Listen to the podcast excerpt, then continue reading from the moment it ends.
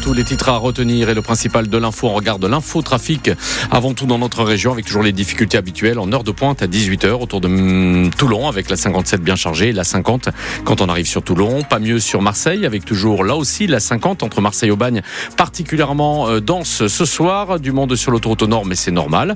En arrivant sur Aix, 20 minutes euh, bloquées sur la 51 et à l'auteur d'Aix et Mille et partout ailleurs les bouchons habituels. On reviendra sur les incidents et les accidents euh, survenus sur notre réseau routier et autoroutier.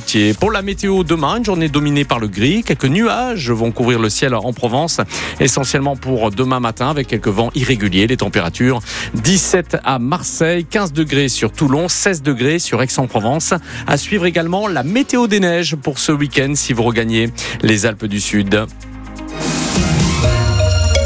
Bonsoir Marion Bernard. Bonsoir Laurent, bonsoir à tous. Le journal est la venue d'une ministre dans la cité. Oui, ça sonne un peu comme un film, mais c'est une réalité.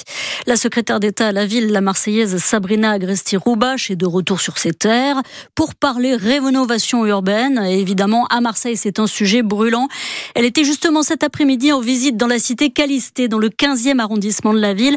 Un bel exemple de grande copropriété dégradée. Face aux lenteurs de l'état de droit, elle plaide, elle, pour une loi qui permettrait d'aller plus vite pour régler tout ça. Parce que si la volonté politique est là, que le budget est fléché, l'argent, lui, peine à arriver. Écoutez Zara, cette habitante de la Granière, c'est une copropriété privée rattachée au parc Calisté. Elle était là pour le dire à la ministre, c'est bien trop lent. Nous avons espéré avoir une aide parce que Macron nous a ouvert des portes et on le remercie.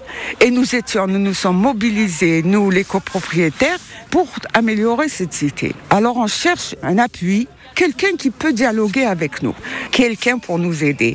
Parce qu'on ne peut pas faire les choses seul. Parce que là, euh, on ne voit rien venir, hein. c'est pas la peine. Hein. Pas de blabla, surtout pas blabla, parce que les blabla, ça mène à rien. Voilà, trop de blabla, c'est évidemment trop de tracas également pour Zara, cette habitante de la Granière, près du parc Calisté. Sabrina Agresti-Roubache, qui poursuit sa visite avec un passage à Aix-en-Provence demain pour les 60 ans du quartier prioritaire en Cagnade.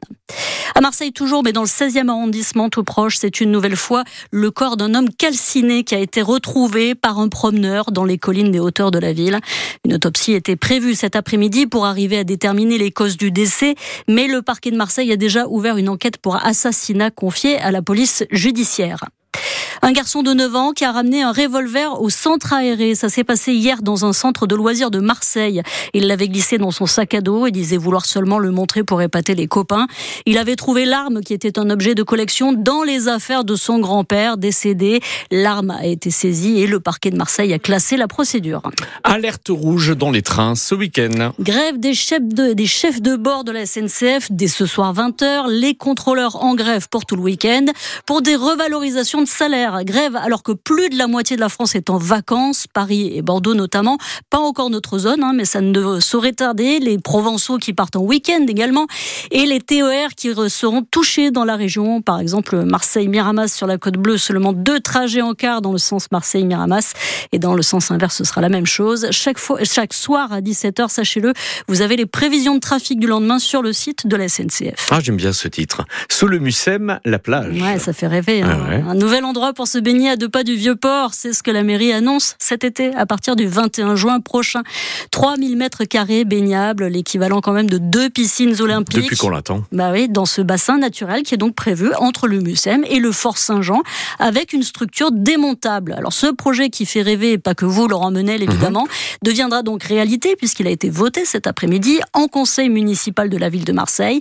Un projet de 6 millions et demi d'euros sur trois ans mais qui n'a pas de prix pour les habitants du quartier, Christian Vadven. Un petit plouf pour les Marseillais, un grand plouf pour la Méditerranée. J'habite au panier, j'ai appris à nager ici, je viendrai tester le bassin. Abdella, 24 ans, plongera la tête la première. Sans le bassin, je me baigne déjà. avec le bassin, encore mieux.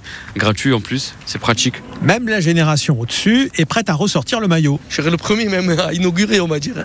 Quand j'étais petit avec mon grand frère et tout, on prenait le bain ici au bord. C'est un beau projet, espérons qu'il va venir à terme. Pas abouti l'été dernier, mais cet été, Hervé Manchon, l'adjoint à la mer, le garantit. on fait le pari qu'on sortira de ce stéréotype euh, euh, du foot et de la Kalachnikov Marseille est né de la mer. Rendons la mer aux Marseillais. Un bassin de 3000 mètres carrés, c'est presque autant que la seule plage des quartiers nord, Corbière, et le sud est saturé. Comme les Catalans, moi, depuis que j'ai 10 ans, je ne me plains plus là-bas. C'est un bazar total. Il y a quand même une inquiétude. Il me semble que c'est pas très propre.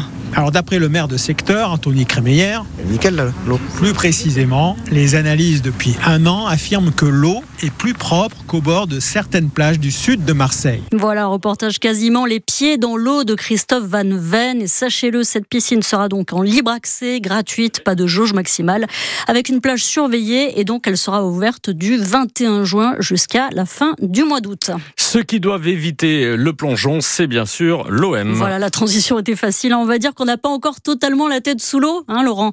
Et donc on croise les doigts pour que la pelouse de Hambourg porte chance aux Olympiens, aux Olympiens qui affrontent dans trois quarts d'heure les Ukrainiens du Shakhtar Donetsk. 16e de finale allée de la Coupe des Champions. Je vais y arriver. Bonsoir Bruno Blanza. Je suis moi-même un peu ému.